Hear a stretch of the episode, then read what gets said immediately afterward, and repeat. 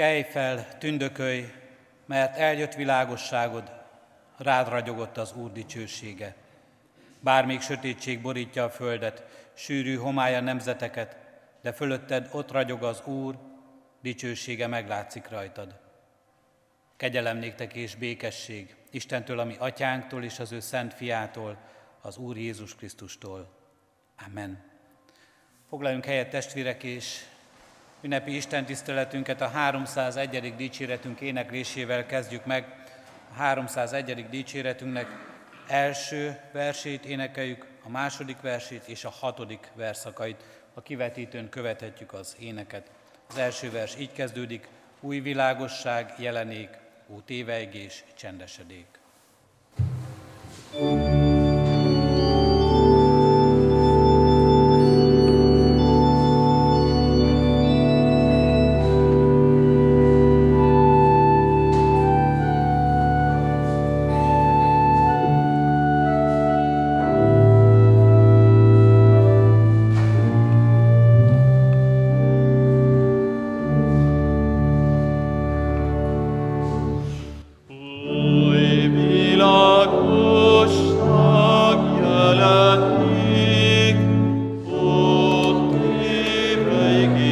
and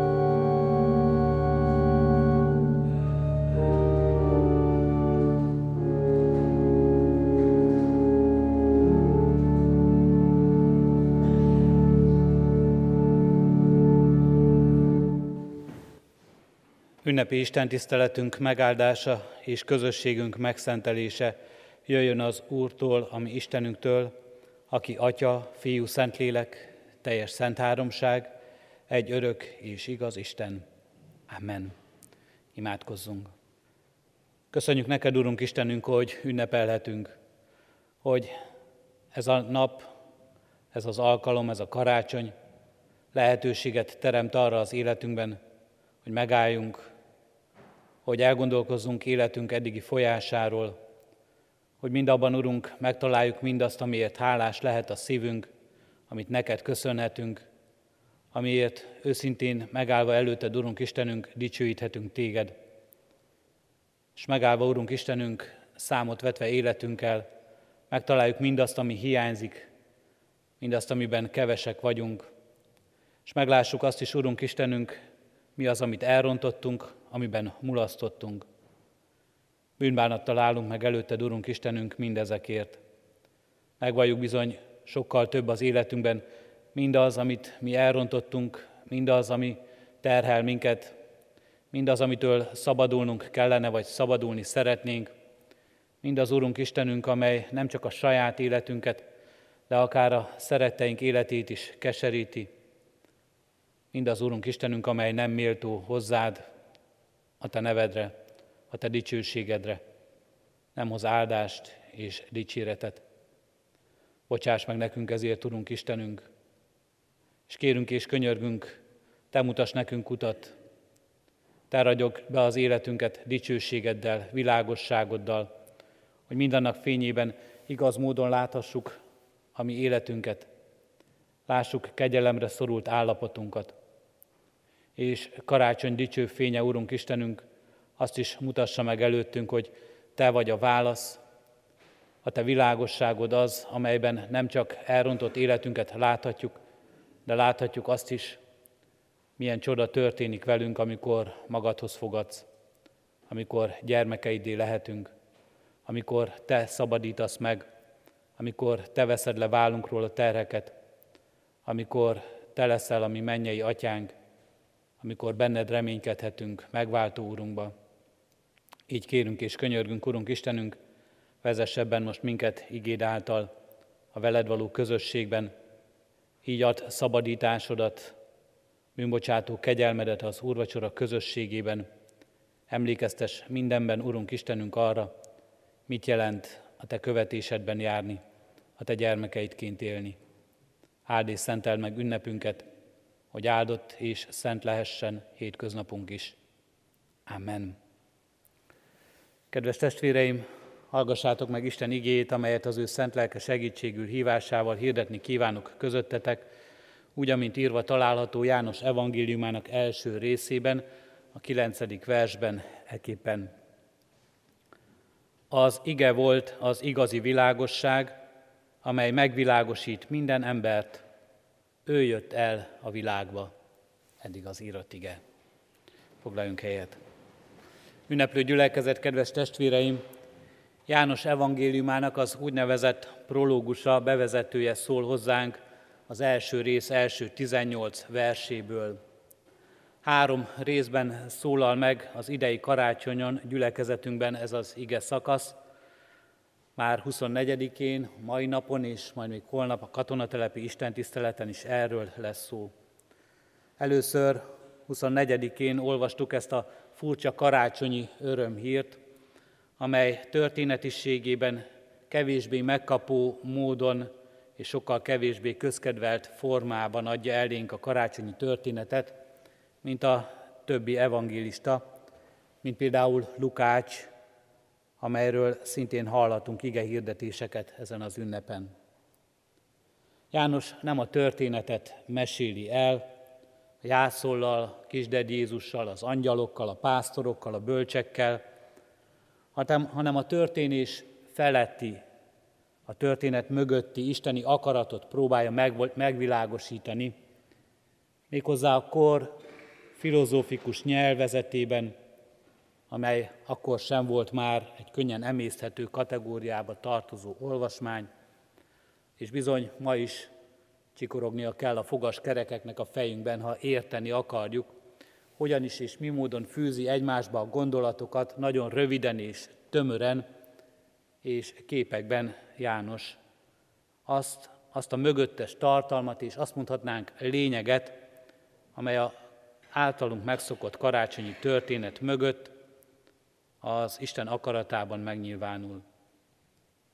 A tegnap előtti kiemelt üzenetünk így szólt, kezdetben volt az ige.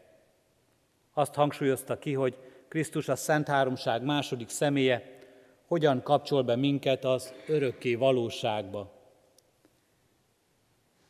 Az örökké valóság már önmagában egy nehéz kérdés. Jogos lehet az is egyébként, hogy érdekele még ma valakit az örökké valóság. Vágyakozik rá egyáltalán valaki ebben a világban? És ha nem, akkor miért nem?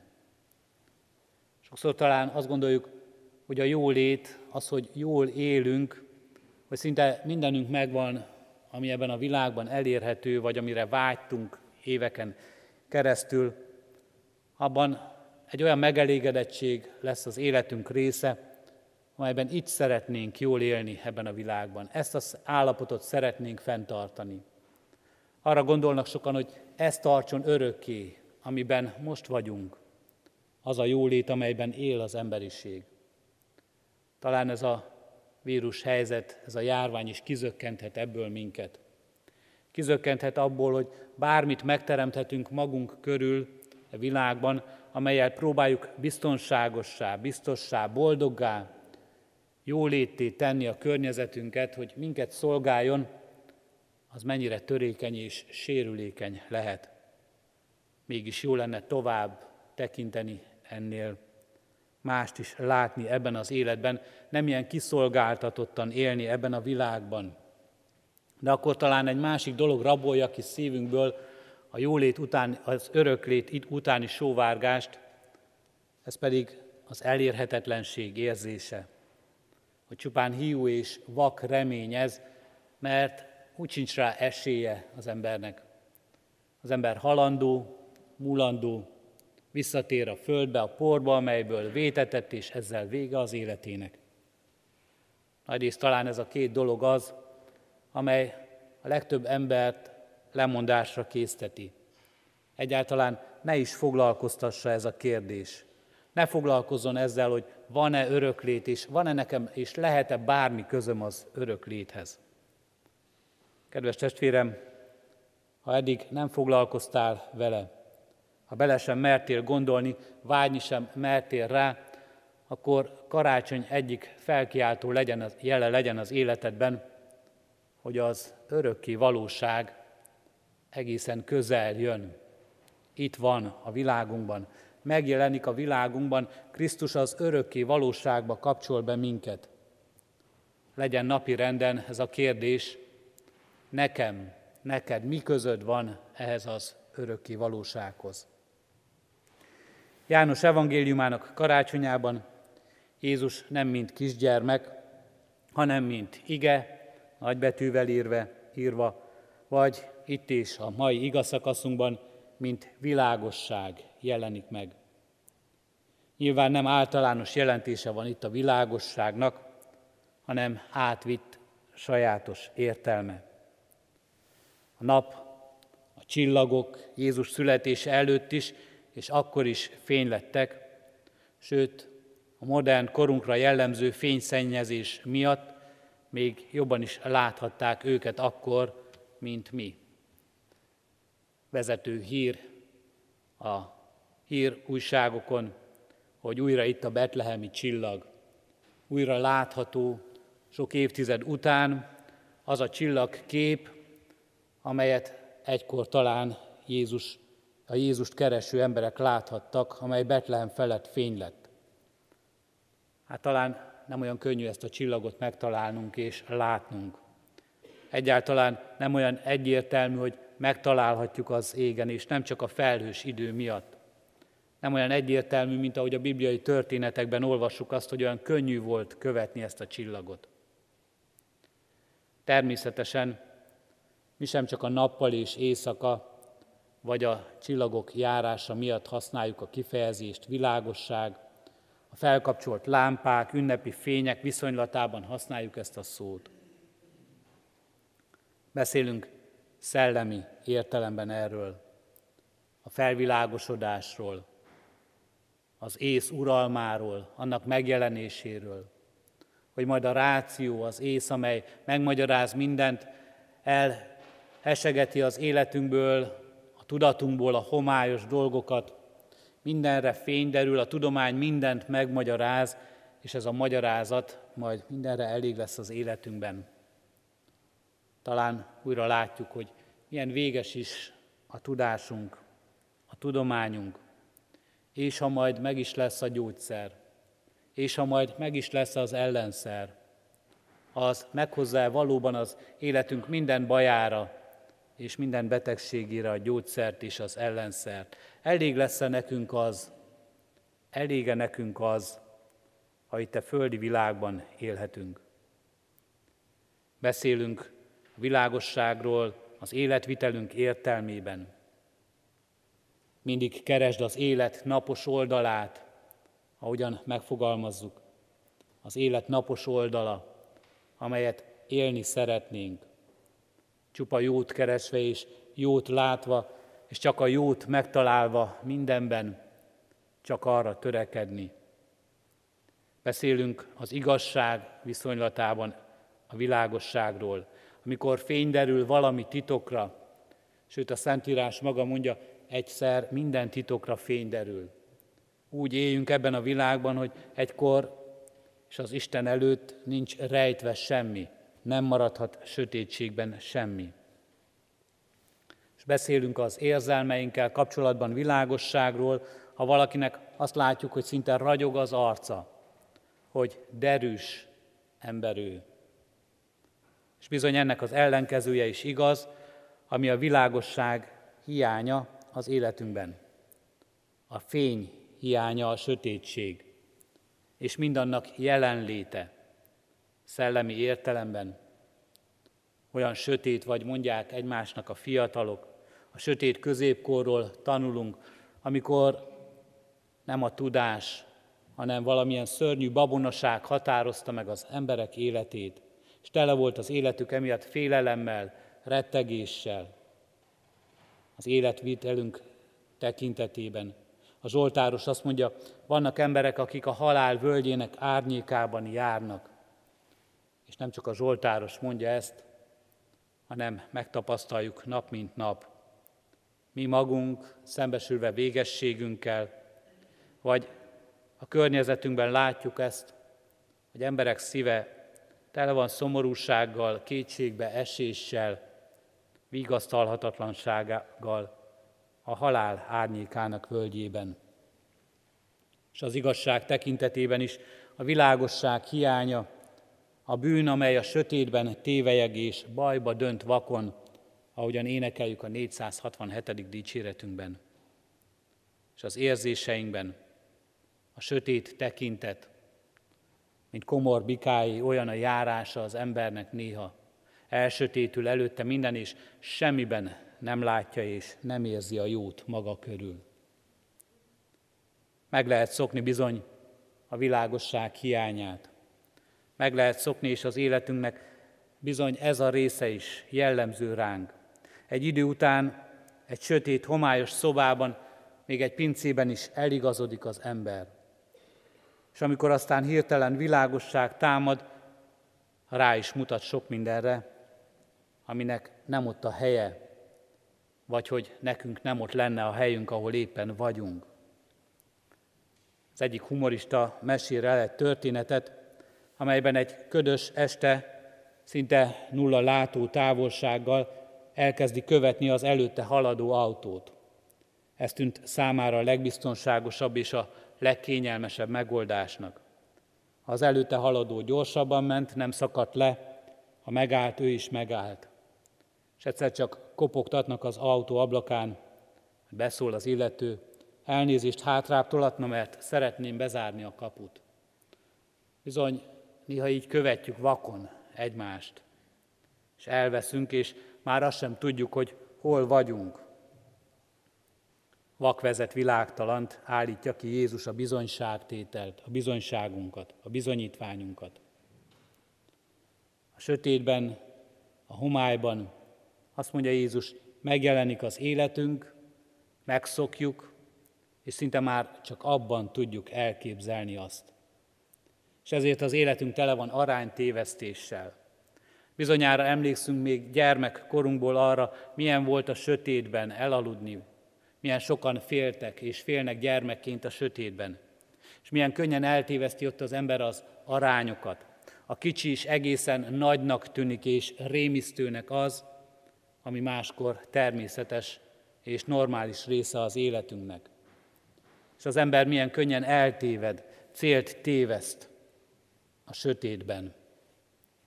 A Szentírás azt mondja, ez is bűn, a céltévesztés amikor nem arra, nem a világosság felé, nem az világosság atya felé tart az életünk, nem őt keressük és követjük. És így szólal meg a testet öltött Krisztus, Isten fia, én vagyok a világ világossága. Aki engem követ, nem jár sötétségben, hanem övé lesz az élet világossága megszólal Krisztus az életünkben. Megszólal kedvesen, az ünnep meghitt történetében, a megkapó fényeiben és hangulatában megszólal, hogy itt vagyok, a világ világossága vagyok. Ünnepelj, örülj, örvendez, de ünnepelj engem, figyelj rám, és örülj nekem. Itt vagyok, jelen vagyok a világban, mint világ világossága, és jelen vagyok az életedben. De ha nem lenne elég ez a halk, kedves hang, ha nem lenne elég világunkban, az életünkben az ünnep meghitt fényei, ha nem erre irányítanál figyelmünket, akkor igen jó, ha bele kiált az életünkbe. Ha hangosan kiált ránk, itt vagyok, a világ világossága. És talán ez a 2020-as karácsony erre is alkalmat ad nekünk, a világunknak, hogy bele kiáltson valaki az életünkbe, hogy egészen hangos szóval félreérthetetlen módon jelenjen meg, világosságra van szükségünk, gyógyulásra van szükségünk, az örök létre van szükségünk, az örök élet ígéretére van szükségünk. A világ világosságára, Krisztusra van szükségünk, és a karácsony, mint válasz, mint isteni válasz, itt is van erre a kérésre, erre a mi hangos kiáltásunkra. Halk és szelít hangon, vagy hangosan kiált bele az életünkbe, világunkba Isten, itt van a világ világossága. Mit tesz ő? Mindenek előtt abban bízhatunk, hogy Krisztus véget vet a káosznak, úgy, mint a teremtésben az Úr szava, legyen világosság. Bele ragyog az életünkbe, rendet tesz ott, ahol rendetlenség van, mert leleplezi mindazt, ami nem odavaló, belevilágít erős fényel, és megmutatja, minek hol a helye az életünkben, és nekünk magunknak is hol a helyünk ebben a világban, és a helyére állít mindent és minket. Olyan ez valóban, mint amikor valamilyen sűrű, homályjal teli szobába vagy pincébe, sötét helyre bevilágítunk erős fényel. Elkáprázik a szemünk, de azután kiderül, hogy hol állunk és hol vagyunk, és mi van rossz helyen és mi hol állunk rosszul. Leleplezés helyre állít a világ világossága Krisztus. Leleplezi az életünknek oda nem való dolgait, és a helyre akar állítani minket. És amit addig igaznak hittünk, arról lehet, hogy kiderül, hogy hamisság és hazugság. És amit addig igaznak vallottunk, arról kiderül, hogy szégyelni való, és bűnbánatot tartunk fölötte. És helyére állít minket az életünkben. És majd utat mutat és vezet, világosságként, lángoló tűzoszlopként, mint Izraelnek a pusztában, fákjaként, amelyet lehet követni a sötétben, utat mutat és vezet, követve ezt a világosságot. A Jánosi karácsony olyan világosság eljöveteléről beszél, ami addig hiányzott a világunkból, ami csak Jézus Krisztusban és Krisztus által látható és lehet a miénk. Ebben a világosságban lássuk meg Istent Krisztusban.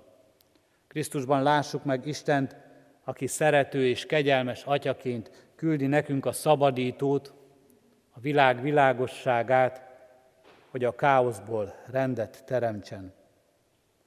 Ebben a világosságban lássuk meg önmagunkat, a saját életünket, lássuk meg önmagunkat, mint Isten gyermekeit, akik Isten gyermekeiként élhetünk ebben a világban. Lássuk meg teremtettségünk célját, életünk értelmét és rendjét, hogy hol a helyünk. Ebben a világosságban lássuk meg a másik embert, a teremtettségben társunkat, fele barátunkat, Krisztusban testvérünket. Lássuk meg a másik embert, és azért és azt, hogy milyen felelősséget érezhetünk és hordozunk egymásért, és milyen ajándékokat kapunk és ad a másikban Isten nekünk. és készített el bennünk a másik embernek.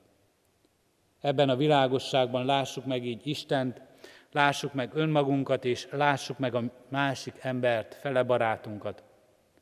Lássuk meg mindezt itt és most ebben az ünnepben, az úrvacsorában, az úrvacsora közösségében, az értünk önmagát áldozó Krisztusban. Lássuk meg megváltott életünkben, Isten szeretett gyermekeiként, akiknek bűnbocsánat adatik, és lássuk meg a testvérünket, akit Isten ránk bízott.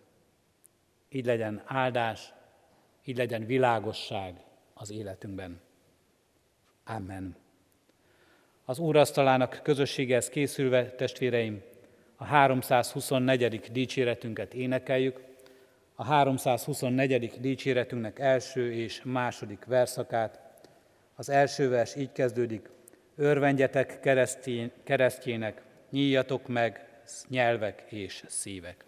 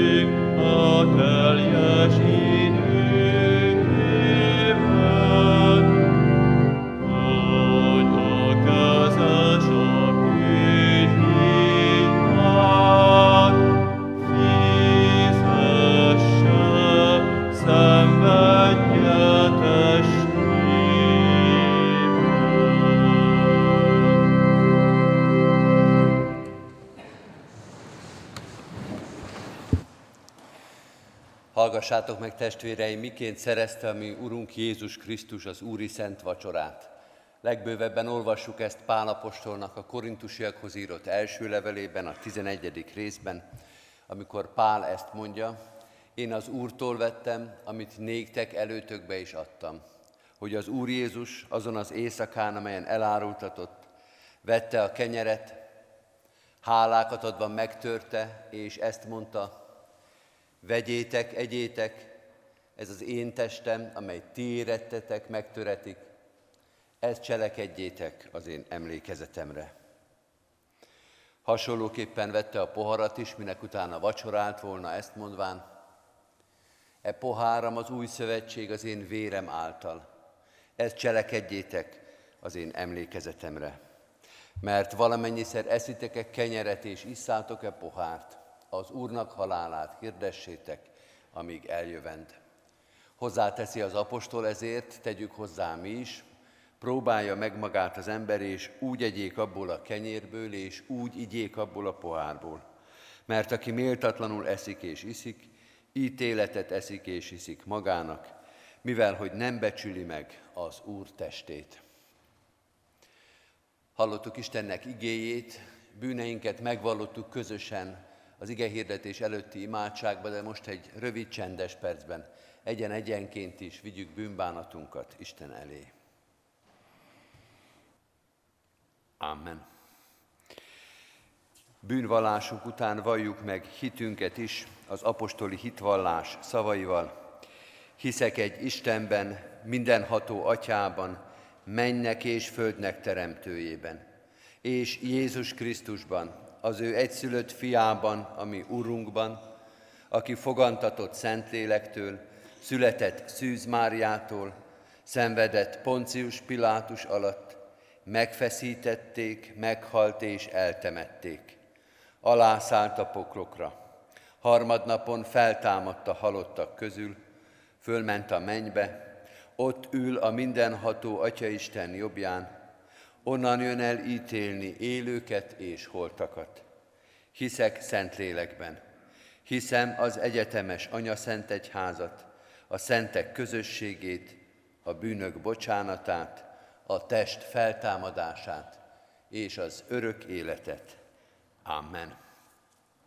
Kedves testvérek, arra kérlek most titeket, hogy bűnvallásuk és hitvallásuk után közösen válaszoljatok a következő kérdésekre.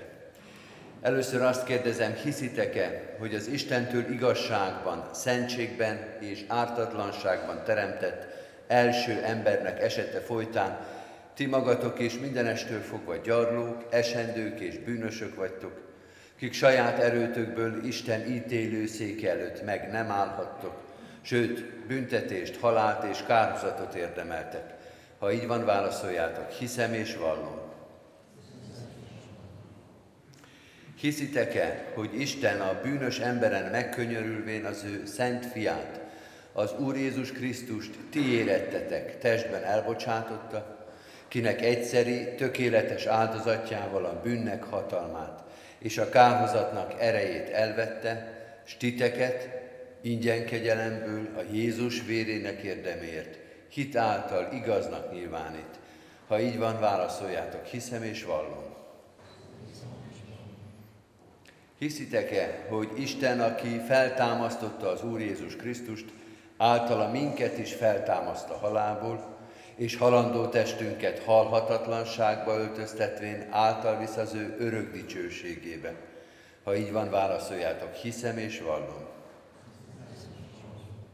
Mindezeket bizonyan elhívén, ígéritek-e, fogadjátok-e, hogy ti e kegyelemért, háládatosságból egész életeteket az Úrnak szentelitek, és már egy jelenlévő világban, mint az ő megváltottjai, az ő dicsőségére éltek. Ha így van, válaszoljátok, ígérem és fogadom.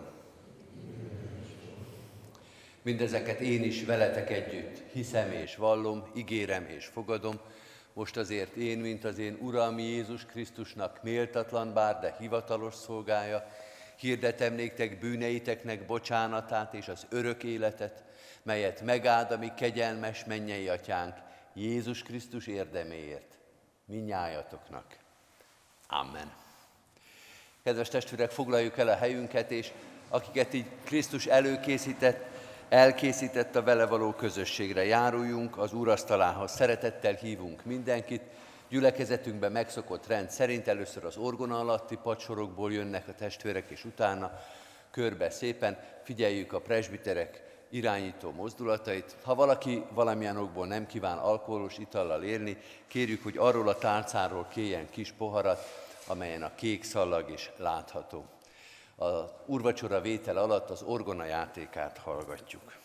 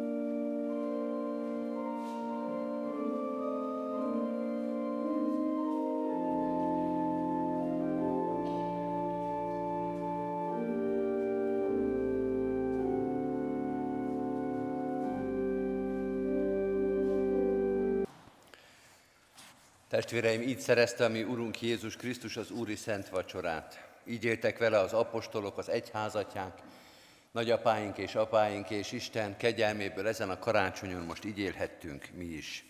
Mielőtt hajlékaitokba térnétek, kérünk és intünk titeket, hogy Isten kegyelmét hiába valóvá ne tegyétek magatokba. Ne uralkodjék többé ti bennetek a bűn, sőt, viseljétek magatokat keresztény rendeltetésetekhez méltóan, hogy semmi titeket meg ne foszthasson Istennek a ma szeretetétől, amelyet kijelentett, és hozzátok megbizonyította Jézus Krisztusban. Legyetek, mint az ő szentei és szerettei könyörületesek, öltözzétek fel a jóságot, alázatosságot, szelítséget, béketűrést, szenvedjétek el egymást szeretetben, és ha egymás ellen valami panaszotok volna, bocsássatok meg egymásnak, amiképpen Krisztus is megbocsátott ti néktek. Az Isten békessége uralkodjék a szívetekben, amelyre hivattatok is az egy testben. Amen. Adjunk hálát Istennek velünk közölt kegyelmért, imádkozzunk. Mennyei atyánk, valóban szeretnénk teljes szívből hálát adni neked, azért, hogy megtartottál minket erre az ünnepre, hogy eljöhettünk a templomba, hogy nyitva van a templomajtó, hogy szól a harang, hogy szól az ige, hogy mégis van ünnep.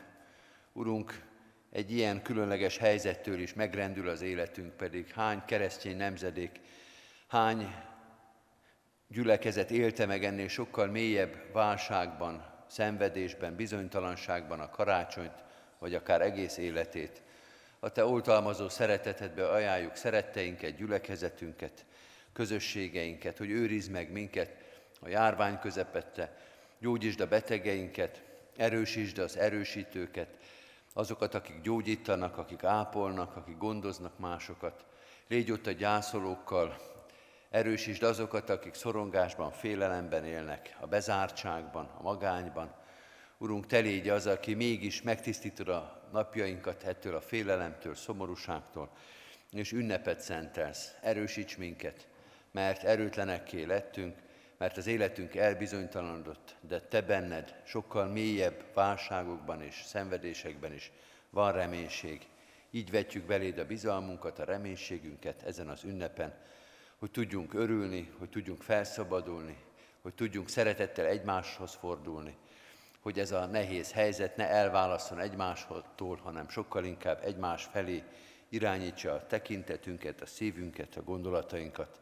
Így könyörgünk most szeretteinkért, azokért is, akikkel most együtt ünnepelünk, de azokért különösen is, akik távol vannak tőlünk, akiket elérni, meglátogatni talán most nehezebb, vagy éppen lehetetlen. Urunk, őket is oltalmazd, erősítsd, adj nekik igaz, igaz és szép ünnepet.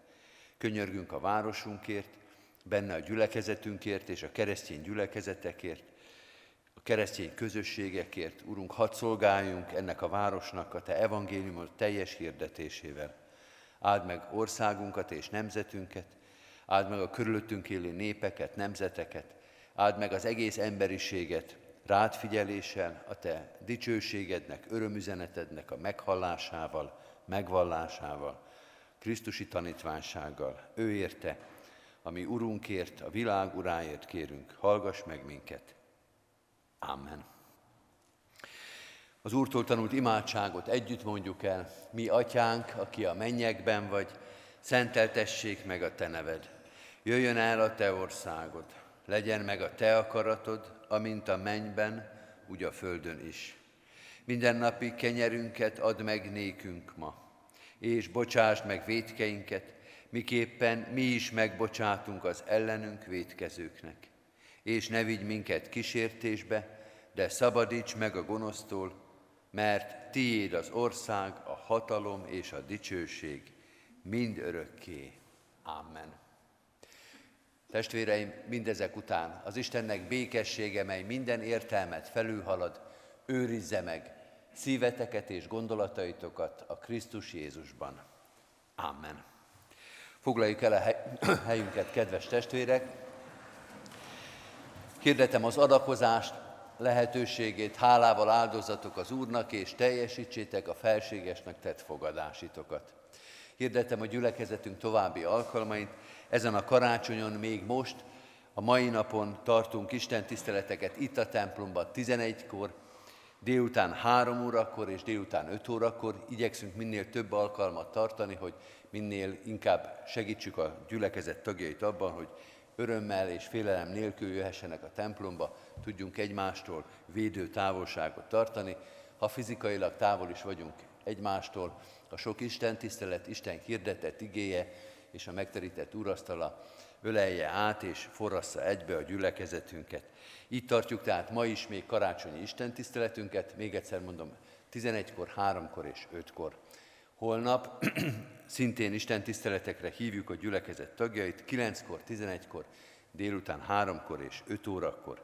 December 31-én, az év utolsó napján, hálaadó Isten tiszteletre szólnak majd a harangok, itt a templomban 3-kor és 5-kor, január 1-én pedig, az év első napján pedig a gondviselő Istenhez fohászkodunk a délelőtti időpontokban, 9-kor és 11-kor, ezekre az alkalmakra, és szeretettel hívjuk és párjuk a gyülekezet tagjait. A januári délelőtti istentiszteleteink urvacsorás istentiszteletek lesznek. Az egész gyülekezetnek, a lelkészikar, a presbitérium és az elnökség nevében áldott ünnepet és boldog új évet kívánok. Az áró énekünket énekeljük el, a 325. dicséretünket. 325. dicséretünkből két verszakot fogunk énekelni, az elsőt és az ötöst. Arra kérem a karban ülőket, hogy az első verszak után induljanak el, és akkor a kiáratoknál sem lesz torlódást, a földszinten lévők pedig az ötödik verszak eléneklése után hagyják majd el a templomot. 325. dicséretünk már látjuk a kivetítőn, szívünk vígsággal ma bétölt. thank you